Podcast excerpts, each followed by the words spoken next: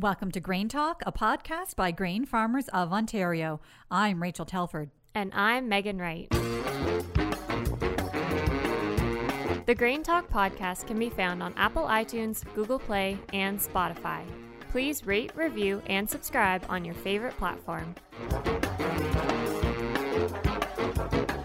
In this episode of Grain Talk, I will speak with Barry Senft, CEO of Grain Farmers of Ontario. He will be stepping down from this role as of April 1st.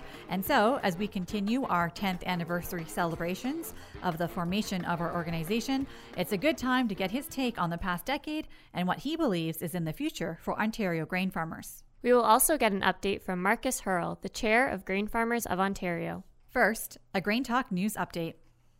Carbon tax exemptions that would benefit farmers are now under consideration by the federal government. Philip Lawrence, MP for Northumberland, Peterborough South, and Senator Diane Griffin from PEI have both tabled bills that would see the elimination of the carbon tax on fuel used for grain drying. These bills will need the support of members of Parliament to pass through the legislative process. Grain Farmers of Ontario is encouraging all farmer members to help spread the word about the impact the carbon tax is having on your farm and the benefit they would see if exemptions are put in place. When speaking to your local MP or on social media, raise these two bills and the importance of eliminating the carbon tax on grain drying. Grain Farmers of Ontario hosted an Ontario Grains Researcher Forum last week that was focused on identifying the opportunities in current agricultural research. This session included discussions on identifying gaps in our key research priorities, how to share research outcomes and build synergies, and what solutions or resources could be used to address research gaps. More than 70 researchers participated in the forum, and we thank them for their feedback and excellent discussion on improving research to benefit our farmer members. Congratulations to Dave Major from Thorndale, the second early bird winner in our March Classic registration draw. Dave will receive a Grain Farmers of Ontario prize pack. If you haven't registered yet, you still have time. Registration closes at 4 p.m. on Friday, March 13th. This year's March Classic will be held on Tuesday, March 24th in London, Ontario at RBC Place. That's where we've had it for the past 10 years, just with a new name. It was formerly called the London Convention Center. The conference will feature a recording of the U.S. Farm Report with host Tyne Morgan, as well as Jim Hanman, Joanne MacArthur, and Rona Ambrose. The evening banquet that follows the speaker session will celebrate Grain Farmers of Ontario's 10th anniversary. And now it's time for some grain talk with Barry Senft. Thank you. Barry Senft is the CEO of Grain Farmers of Ontario, and he joined us on the podcast to talk about the past 10 years and his leadership of our organization during that time. Thanks for joining us, Barry. Thank you, Rachel. Let's start our conversation with you today um, with the announcement that was made last September at the annual general meeting. And during that time, you announced that you were stepping down as CEO. As we just start to celebrate our 10 year anniversary, though, why did you make the decision to step down now? Well, I think it was, uh, you know, whenever you celebrate a milestone, I think it uh, it's an opportunity to uh, reflect on the uh, on the past. Those in this case, ten years, and then uh, think about what uh, what might be one facing in the future. And as we approach the ten year anniversary, I started to do exactly that. It's um, uh, reflect about all the good things that have happened since the formation of, of GFO. And uh, I had to decide whether I was, you know, ready to take on the next period of time or whether it was uh, just a prime opportunity to uh, change up the, the leadership. And I chose the latter. I think it's, uh, I think people, individuals bring, you know, whether it's organizations or what have you, up to a certain level. And in my, you know, from my perspective, it's good for the change up. Uh, you know, this is the longest job I've had in my uh, in my career, and uh, you know, the original contract was five years, and I was more than willing to uh, fulfill that. And uh, you know, and it takes you a couple of years to get your legs beneath you, as it did for GFO and we were having some fun along with some challenges. And I decided to, uh, you know, lengthen that uh, that commitment. Um, and the board was uh, willing to keep me on, and uh, and so it ended up um, almost 11 years by the time that I, because I came, I actually came before the actual uh, formation, the official formation of GFO, because we had a couple of false starts back in the fall of 2009, and then it was decided to start January the 1st of 2010. So I was ready, ready to go, but uh, again with some false starts. I've heard you say many times you like to refer to yourself as the first employee of Grain Farmers of Ontario because even though some of the staff from the legacy organization stayed on, you were really that first person that was hired under the new organization. Well, the official, you know, there was there was employees that had been working uh, for the three organizations in anticipation of uh, of a hopeful merger, but uh, I came in in uh, I think it was the second or third week in July uh, July of uh, of 09. and uh, and so I think I was the first one to get the official email address, and at that time it was grainfarmersofontario.ca. And I said, surely to goodness we could uh, shorten that domain. So, but you uh, don't like us to say GFO when we're out in public and we're speaking in our magazine. That's sort of a rule uh, that we don't say GFO. We like to say Grain Farmers of Ontario. Don't look for consistency in everything that I say.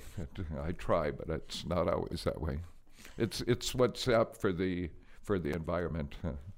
Now, why did you apply for the job of CEO? Because you were in Winnipeg, you had a great job, and I know some people even were like, "Are you crazy? Why are you going to Ontario?" Well, we started when I joined CIGI in 2002. CIGI was uh, a very uh, Western um, dominated uh, organization, and uh, the, with the big emphasis towards the Canadian Wheat Board, when, which was in existence at the time. Uh, receives a significant significant portion of their budget from the uh, AAFC, the Canadian government. And when I came on as their executive director in 2002, uh, the government of Canada is representative on the board there was a directive to the new ED that they wanted the organization to be more than Western Canada, and they wanted it to be more uh, more clients in the Canadian Wheat Board. So that's what I took on. I started coming out to Ontario uh, and started doing some work with the Ontario Wheat Producers Marketing Board, with the Ontario uh, soybean growers. And at that time, that's when the discussion of the merger was uh, was uh, being discussed in earnest, and um, and so I watched that process uh, uh go through its discussion over two or three years, and when they advertised for the job, I thought, well, I'm going to throw my name in, and uh, I'd be disappointed that I didn't if I didn't get at least a interview, and as they say, the rest is history. But I had started to work with with those two organizations I'd been in the grain industry at that time for a good period of time, so you know I thought this would be uh, a, a, new challenge, is coming out east and uh, getting to know and to work with uh, with the uh, grain industry out here in the uh, in the east.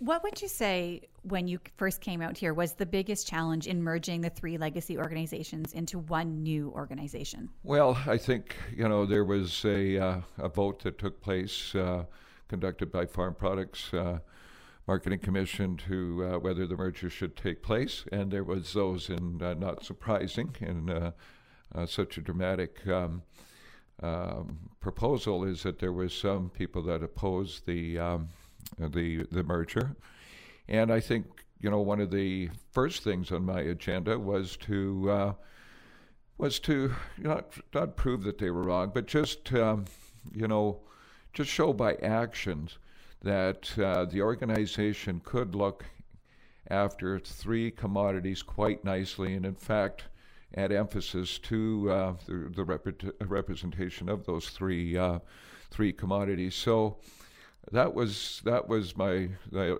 know biggest emphasis, and then along with getting the uh, the staff complement together uh, to um, to serve those farmer members.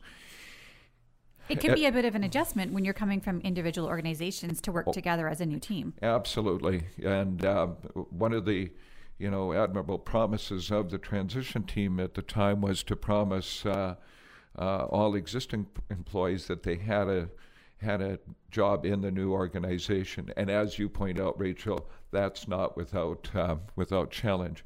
Uh, some employees, and you know, uh, adapted very quickly to that environment. Um, others adapted to that uh, new environment after a period of time with some new training, uh, etc.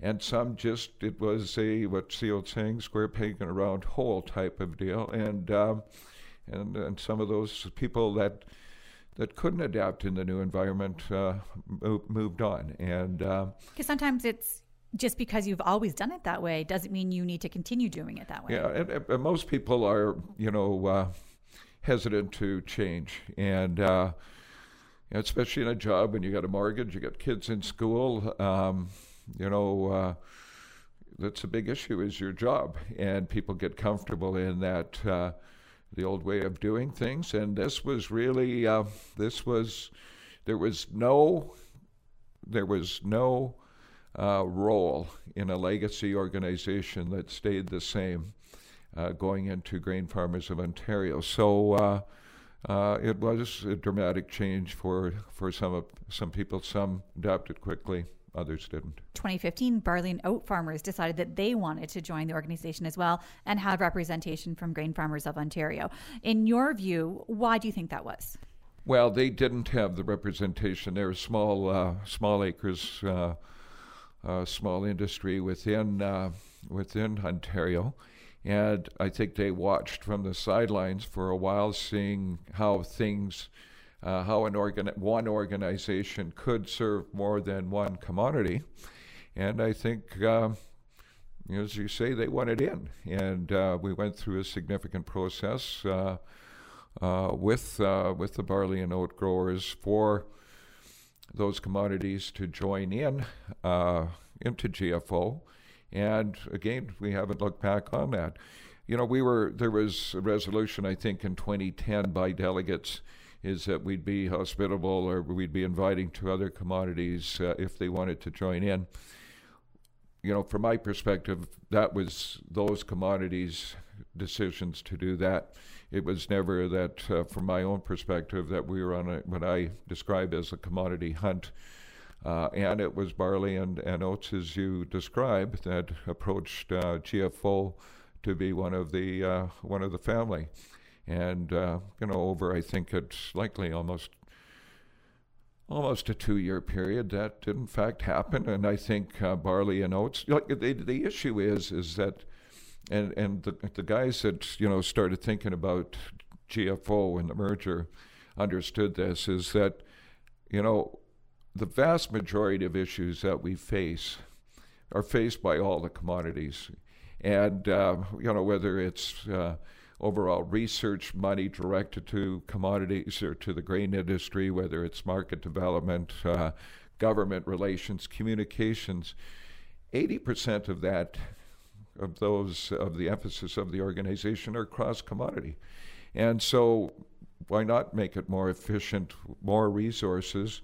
To take on that 80% from one organization. And the other 20%, where it does get into the individual commodities, we, we have the expertise within the organization without question to be dealing with those uh, individual commodity issues. So, uh, so I think it's, um, you know, they've seen that things work well, and they got a lot, uh, barley and oats got a lot of. Um, I think are getting a lot of bang for their dollar that they're contributing to GFO because some of their their issues are just naturally covered by the organization anyway. And obviously, we're doing something right because now some of the Western groups are also looking at merging and following a similar model to what we have in place here in Ontario.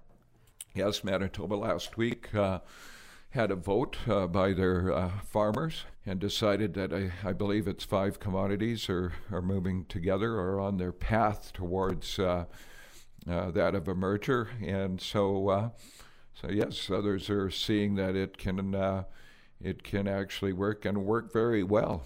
Now you mentioned our ability to tackle issues cohesively um, and as have more clout as an organization and you know, when we talked about um, your final CEO update for the magazine that's going to be coming out in April, um, one of the first big issues that you mentioned that we tackled was the deferred payments issue. Can you take us back to that time and, and why you saw that as sort of the first win for us? Well, it was November of uh, 2010, and I got a call from OMAFRA. I think it was on a Thursday or Friday afternoon, saying on Monday they wanted to come over to the office and talk about deferred grain payments. And of course, we're we're under a different. Um, we have our own Grain Act uh, within Ontario to function within, and so to my surprise.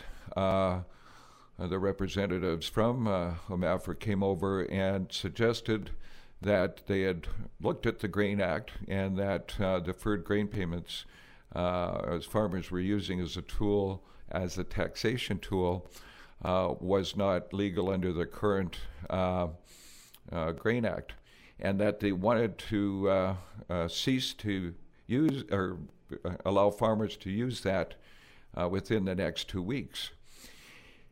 So this would be coming up to the uh, this would be coming up to uh, the end of November, and while farmers, a lot of farmers have different uh, fiscal years, a lot still are on the calendar year, and I knew from for our farm out west, who have um, used deferred payments since I was sold my first load of grain, is that that was a big issue for farmers, and uh, and I knew right then that if this was to be uh, forced on our farm out west, this would be there'd be a significant cost to our farm as far as additional taxes.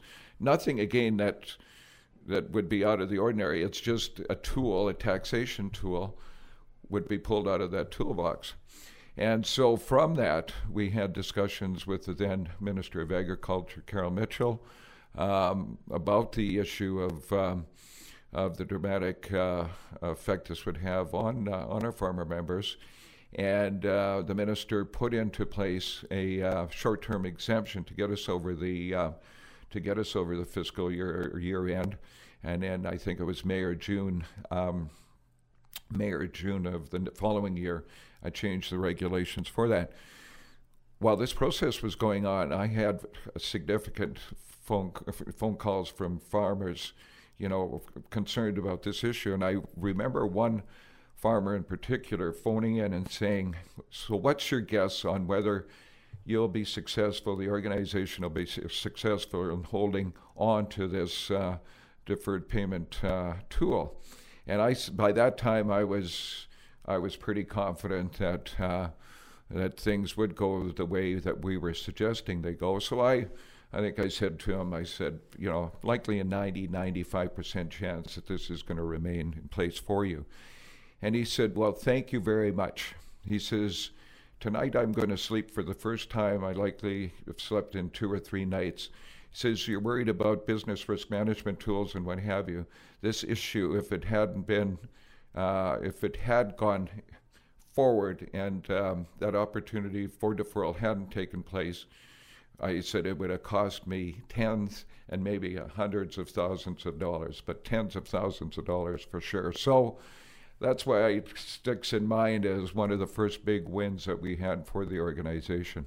And you mentioned that you kind of drew from your own experience as being a farmer and realizing how important that was. Did you find through the years that the fact that you are a farmer, that you have that farm background was really a benefit to you? Absolutely. Like, you know, no matter how well you understand the industry, if you're feeling whatever it is that's going on with our farmer members, if you're feeling that personal, I think it brings you to a different um, understanding of the issue. And, uh, you know, whether it was regulations that were being forced upon us, that, again, if I imagined that happening in our own farm, I could understand the implications it would have.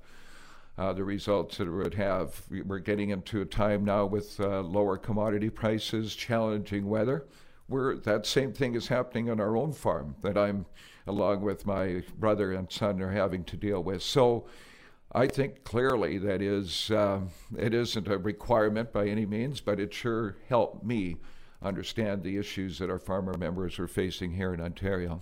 You mentioned the word regulations, so I think it's a good time now to talk about perhaps one of the biggest issues we've faced in the past 10 years, and that's that of bee health and the neonicotinoid regulations that the provincial government, uh, back when the Liberal days, uh, brought into place. And when there were first reports of bee deaths in Ontario, and the beekeepers were blaming grain farmers for those deaths, Did you imagine that it would turn into such a big issue and, and result in these regulations that were put in place? Not at all. I think uh, the first sign of this was a spring that we had, uh, and I remember the March Classic. It was in and around the date it is, to, you know, the 20th. And I think the day before that, we were sitting on an outside lounge or an outside patio in London. It was 26 degrees out. And um, Mother Nature was, you know, uh, pulling off a, an interesting stunt. And then we had, you know, some significant bee deaths, and I just thought it was, it was going to, uh, it was a one-year uh, issue. And so, to your question, no, I never imagined that uh, that it would be the issue that it uh, rolled out to be. Um, you know, and at first, that's you know, it, it's really a um, uh, this story is is is really uh, a sad story from the perspective that we took these bee deaths serious right from the start. You know, even though for me it was maybe uh, thought that it was going to be a shorter uh, term issue, but we approached uh, the Ontario Bee Association right off the hop and started talking about what joint um, what joint work research we could be doing to address uh, address bee deaths and how and if uh, if in fact there was issues with um, with insecticide from a farmer's perspective, how we deal with that. So we actually. Uh, if you go back and, and uh, Google Google this, you'll find that we actually put a press release out, a joint press release out I was actually involved in writing that. that, that must we, be one of your first. The, uh, the the wording that we were so careful to agree yeah. on that went into that initial statement that we were all going to work together on the issue. And I think that was that would have been about June. I don't remember exactly 2012 or 13. 2012 because it was the year I started. with okay, my very yeah, first issue. Yeah. And then uh, again, as we're all aware, the activists um, seen this as an opportunity to raise funds. And, and that's what, again, is so sad about this is that the money that the activists raised, they said this was one of the biggest fundraising activities they had since uh, the seal hunt. And that, uh, that the issue of the fundraising and all the money that they collected, they did not, the activists did not put a penny into bee health.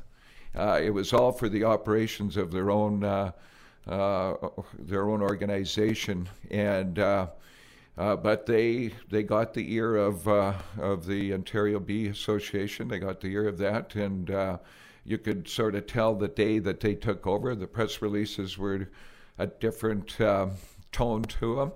And, uh, and then Europe went banned neonicotinoids yeah, right on through their that end, time for a two-year time, and that and and we had representation within the provincial government.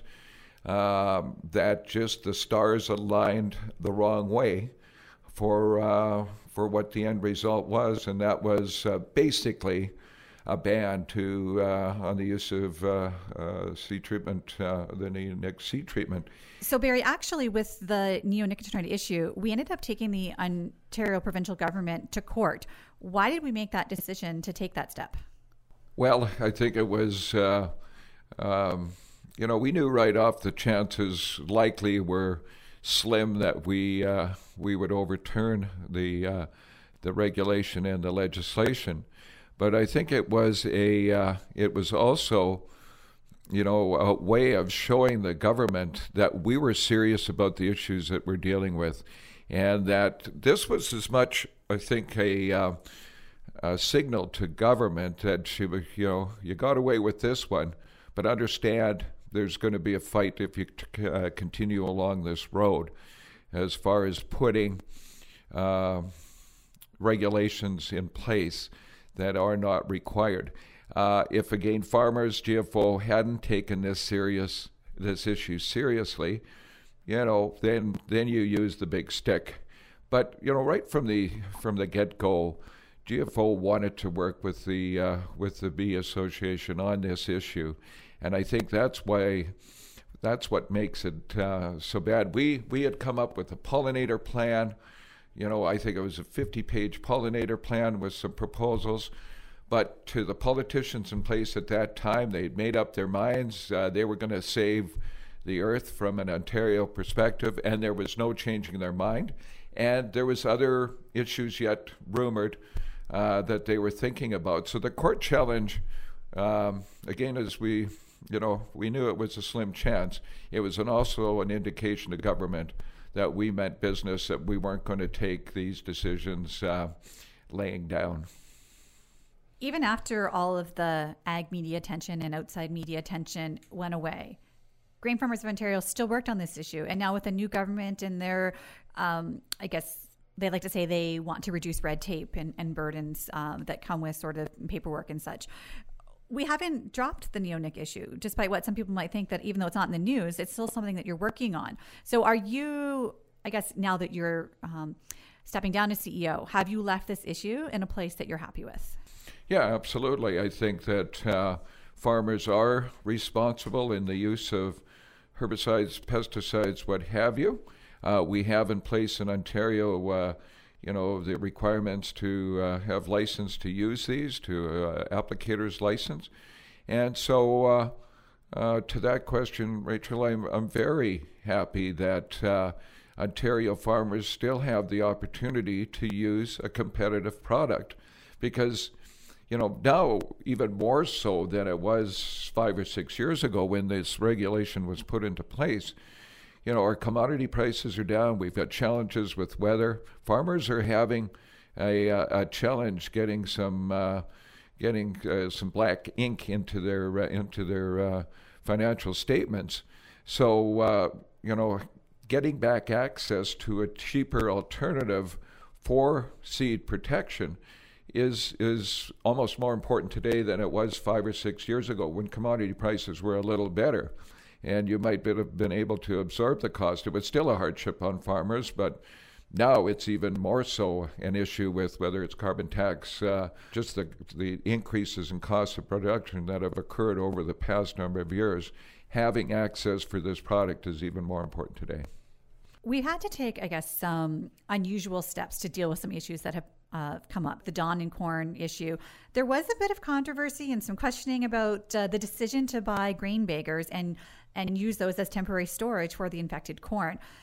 Can you tell us a little bit about some of the feedback you got from our farmer members about that decision and, and why we decided to go that route? On the DON issue, where, you know, in Ontario, a lot of corn goes to the market right off the right off the field. And why and while we're you know, increasing our storage on farm. A lot of farmers yet um, rely on the elevators to accept that corn. And what we were seeing at that point was some significant discounts because of the flood of DON infested corn into the elevators. And what we tried to do in, uh, uh, in a quick fashion is increase grain storage on the farms or in the country as much as we could. And you know, bags are uh, bags are a good way of doing that. It was new uh, to Ontario farmers. Some, uh, you know, some of our farmer members wondered whether we should be in the business of, of doing this. But I think, you know, from my perspective, it was farmers, you know, try to give farmers an opportunity to hold back some of their grain and market it a little later in the year so that they wouldn't have to take those significant discounts that the uh, the industry had in place at time of delivery, uh, harvest delivery. So, yeah, it was with uh, with some question by our farmer members, but and and good it was because that gives you the opportunity to explain exactly what the plan is or was for that to uh, for GFO to be purchasing those that equipment. Another thing that I guess maybe was a bit controversial or that sort of raised a few questions from our farmer members was with the most recent election and the campaign ad that uh, we ran. Bit different tactic than what we normally take, and, and that was something else that we had to have conversations to sort of explain why we were doing that. Absolutely, and and again, good that they question it because it gives you opportunity to explain. A lot of farmers think that GFO is only communicating to the farmer members. And clearly, that wasn't the issue. It was to the politician, to the candidates in that election. It was to the staffers in that election uh, that that message was uh, was geared to. why we went to it in a different manner is is that you can understand those those candidates, those staffers, the issues that they face in a day. You know, they're you know they go from meeting to meeting, they're getting receiving emails, they're what have you. You need something that stands out apart from the, the rest of what's in a pile. And we tried the uh, the cartoon type of uh, an approach to that for them to that catch their eye. It was something different than we had ever used before. Uh, you know, we used some professional help in advising us on this. This wasn't just somebody, some GFO staff's idea of how, of what we should be doing. We had, uh, you know, professional outside help assisting us on that. And, you know, by, you know, the hits that we had from that, I think you can gauge as a success. Has it resulted in anything that you know substantial as far as a payment back to farmers? No, but we're continuing on that, and it doesn't mean that you stop because uh, we haven't been successful. So, again, that that communication was directed to to a different audience other than our farmer members.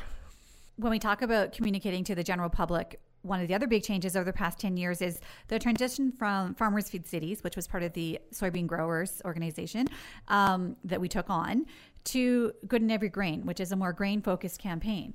One of the issues was people didn't realize Farmers Feed Cities was spearheaded by us. And so that change was difficult for some people to accept as well. Again, talking about people not liking change. Um, but from your perspective, why was it important that we focus on a grain campaign? Well, again, it's you know the, even the Farmers Feed Cities campaign uh, changed over time with when the legacy organizations brought this to uh, to uh, existence. It was uh, when that when that tagline was first uh, brought to being. It was more of a uh, the tagline used for government supporting agriculture in general, and then as times changed and their um, their farms became more profitable, we were using it at the time that consumers were starting to be, be made more aware about uh, food and food production. So it sort of morphed into that uh, by default. And I think it, um, it was at the same time that we were putting a lot more emphasis to that consumer awareness. When I said uh, earlier about um, the, the uh, farmer member communications, in 2010, we likely had 80%, 90% of the communications budget directed toward farmer member communications. Now it's likely 50 50. So, with that, in that time of the, the emphasis being increased towards consumer awareness, it was decided to change that tagline up from, uh, from Farmers Feed Cities to Good in Every Grains.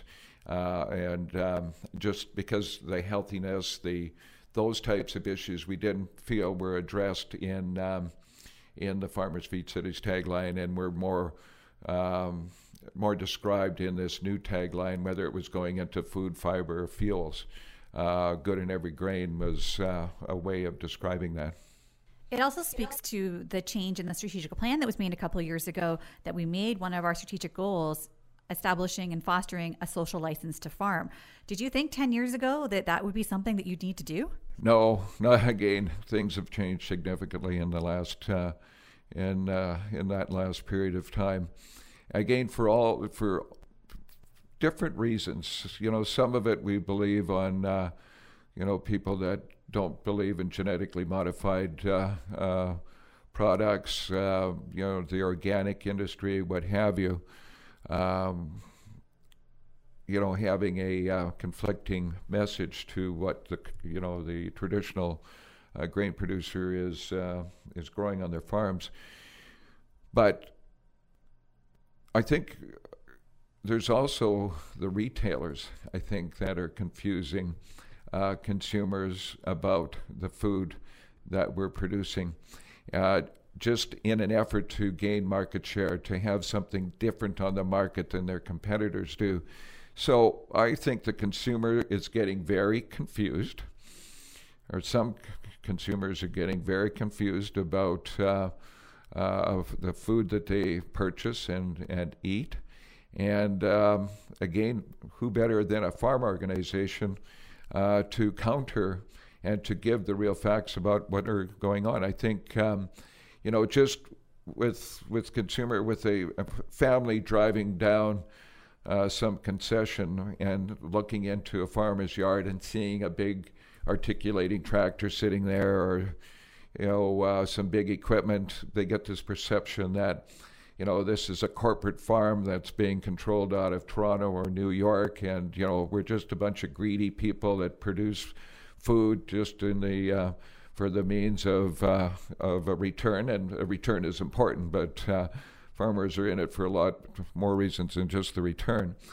Is that you know getting the message out there that you know over 95% of farms are yet you know uh, controlled by a family farm. Uh, they might be incorporated because of tax reasons, but the issue is is that um, you know we you know we eat what we grow. We don't have a little garden in the uh, back corner where we're you know feeding our family that the you know the produce from that uh, result and not uh, not participating or partaking in the food that we're delivering into the uh, into the system. So it's up to it's up to uh, people that have credibility, and that's the farmers, to be going out and sharing that message that uh, we're serious about this business. We're serious in sustainability. We're serious about the soil. We're serious about what we what we put onto the market, and um, their farm organization has to uh, has to play a big part in doing that. When we talk about sharing the story of Ontario grain farms, that's not just to consumers here in Ontario. We also take that message globally. And as CEO, you've had the chance to participate in numerous trade missions around the world. Why are those trade missions so important? Well, they're important to it's it's like any customer of of any commodity, any product is you you you need to be working with that customer no matter what you're selling, and because your competitors are, and so we need to be going out and um, you know talking about the safe, uh, sustainable food that that uh, we're selling to them because there is mixed messages. The competitors could be telling a story that might not be straight up uh, about us, and it's up to us to get out there and tell our story and to counter maybe some of the other messaging that uh, they're getting. Our competition, and it's getting it's getting stronger or more intense, is out there with, with their story, and, and especially in the last few months with a lot of trade agreements coming into question, uh, it's going to be more important for us to be going out throughout the world talking about, you know, uh, the product that we're growing and putting onto the international market. And uh, because if we don't get that story out there, worse than not having anybody tell the story, there might be somebody telling a conflicting story. We've talked about a lot of issues and problems that you've addressed over the past 10 years. What are you going to miss when you step down as CEO? The people. You know, I think uh, that uh, the staff around me, uh, the board, the delegates, the farmer members that uh, that I've got to to know over the last uh, ten or eleven years, it's. Um, you know the issues they're going to be issues some of these issues i started back in this almost 40 years ago business risk management i would never think that you know something that I cut my teeth on as far as GRIP and NISA back in 1988 was still going to be an issue in to, uh, you know 2020. Uh, so the issues are going to continue, and you're going to be uh, you know GFO will be working on uh, on our farmer members' behalf on those issues. But it, it will be it will be the people that uh, that I miss uh, the most. Any regrets? No, I you know. Um, you know, you always think of how you could have done things differently, and and uh, and not that I haven't made mistakes in some of those approaches, but uh, you know, given the situation at the time, you know, I, I none come to mind in a big way. It uh, not not in um, not in large part by any means means of the imagination. I think uh, you know you keep in mind who you're doing the work for, and that's our farmer members and the rest is uh, the rest is uh, is pretty clear. You know, through the you know, I've, I've been in foreign politics for a long time, and uh, you know, you'd when you did something wrong, you got a lot of phone calls from farmer members reminding you of that or sharing their opinion of that. And I got a lot of tough calls in my early years and uh, early career. But you know, when we went through the neonic issue, I had phone calls from farmers saying, "You're doing a good job. Continue the, continue the work." I had calls from a few people that said, "If you need to increase our licensing fee to take on this government, do that." You don't often get those calls in farm politics, so you know, you know, you're on the side of the angels when you're doing that, and uh, and that was that was humbling and gratifying. That you knew you were, when you had those calls, you knew you were doing the right thing. You've been careful not to call this move retirement. So, what is next for you? You're moving back to Saskatchewan? Yeah, well, what's immediate is uh, is getting the crop off on our farm out in, in Saskatchewan. Uh, you know, 2019 is a harvest that keeps on going. Well, yeah, it, the whole growing season was crappy, but harvest, especially right from Atlantic Canada, Quebec, Ontario, prairie provinces was just one you want to forget. So our farm, we've got I think 1,800 acres out that we have to get off before we uh, we start planting again.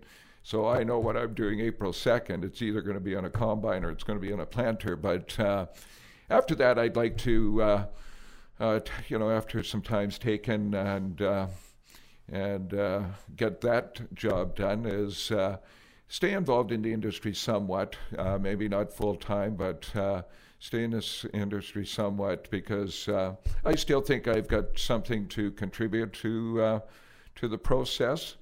But again, time will tell. So uh, we'll see what happens. Before we end this conversation, there are two important things I want to ask you about.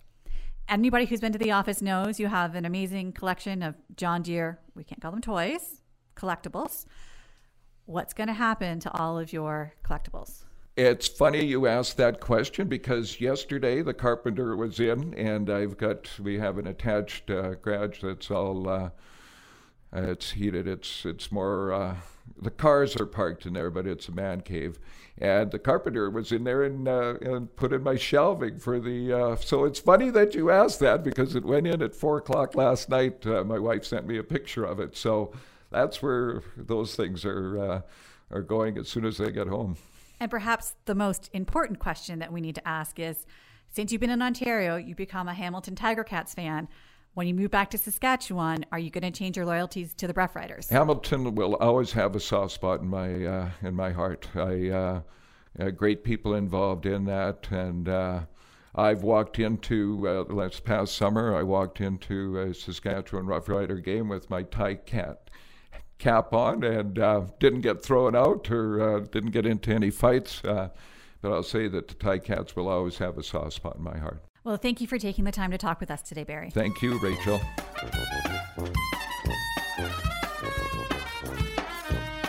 Joining us by phone this week on the podcast is Markus Haerle, Chair of Grain Farmers of Ontario. Thanks, Marcus, for joining us all the way from Vancouver this week. Yeah, good afternoon. The first thing we want to talk about is the um, carbon tax issue for grain farmers. And there's a private members bill currently um, up for discussion in which they're calling for um, an exemption for the um, on farm fuels used in particular for grain drying. What um, are your thoughts on that private members bill?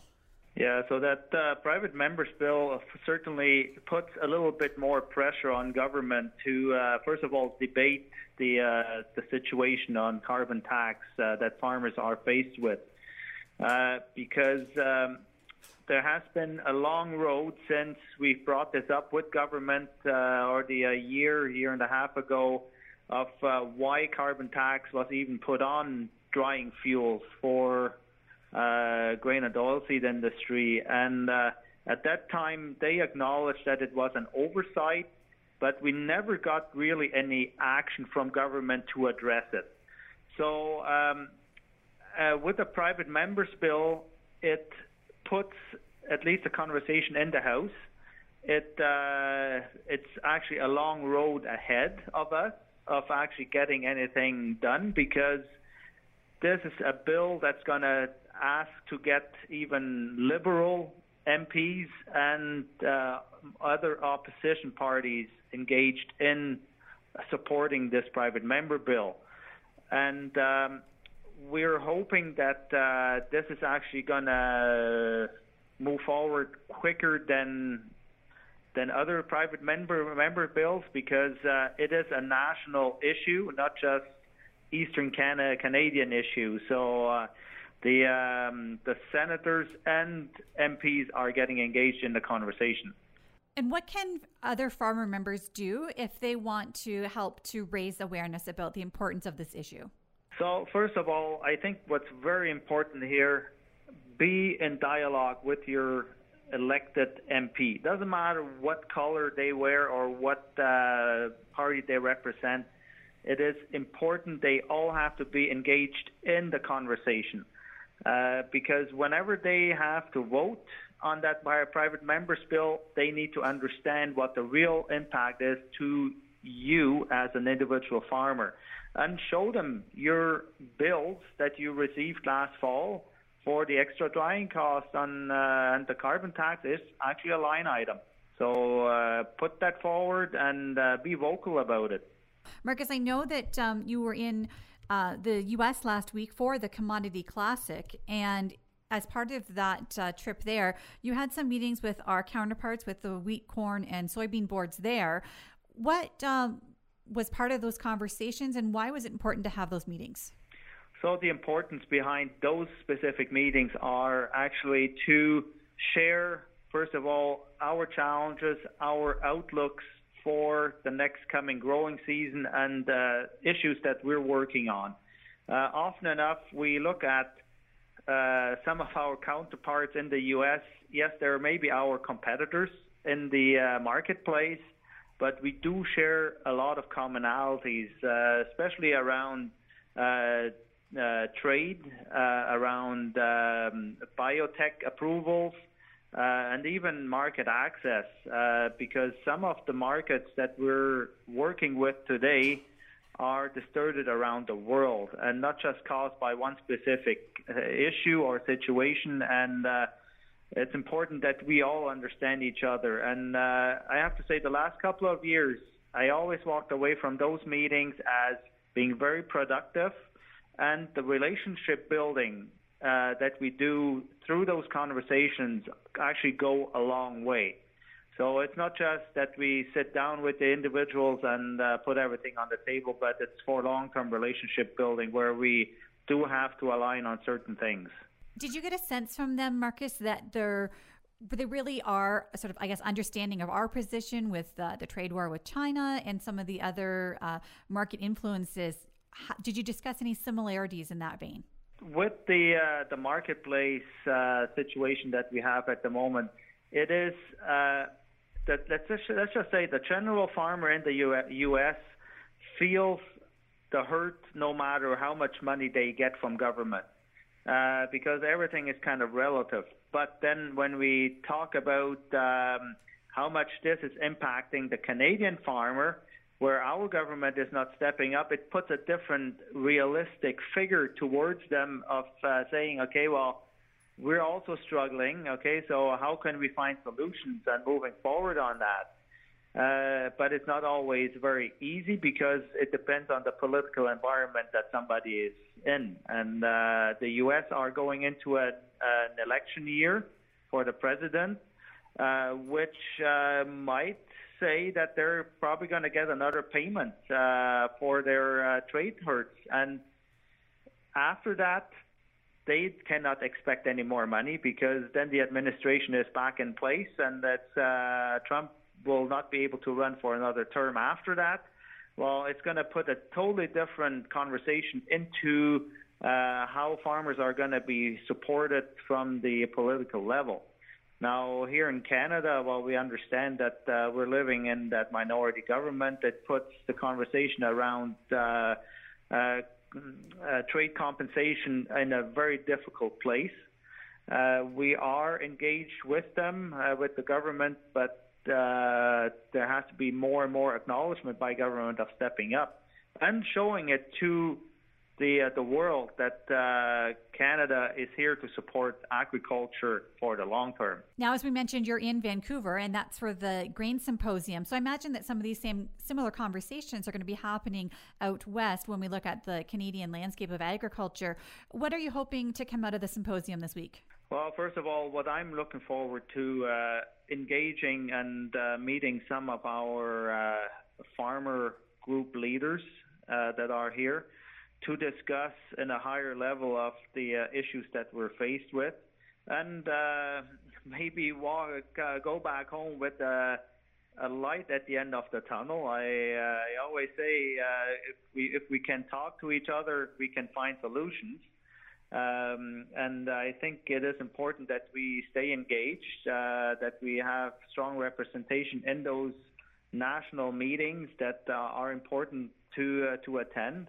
Uh, there are different things that are also very important. Like we're faced with, again, trade uh, uh, trade disruptions, yes, but then there's also rail disruptions again, uh, which is probably on most representatives' mind here at this point.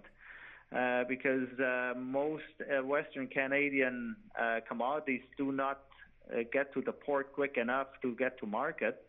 So I'm expecting that this is going to be one of the uh, the hot topics here, and uh, but again, uh, I'm looking forward to uh, to meet a lot of the people that we work with uh, through the year. Now, another conference you're going to be attending, obviously, this month is our own March Classic. And at that event, we're celebrating 10 years as an organization.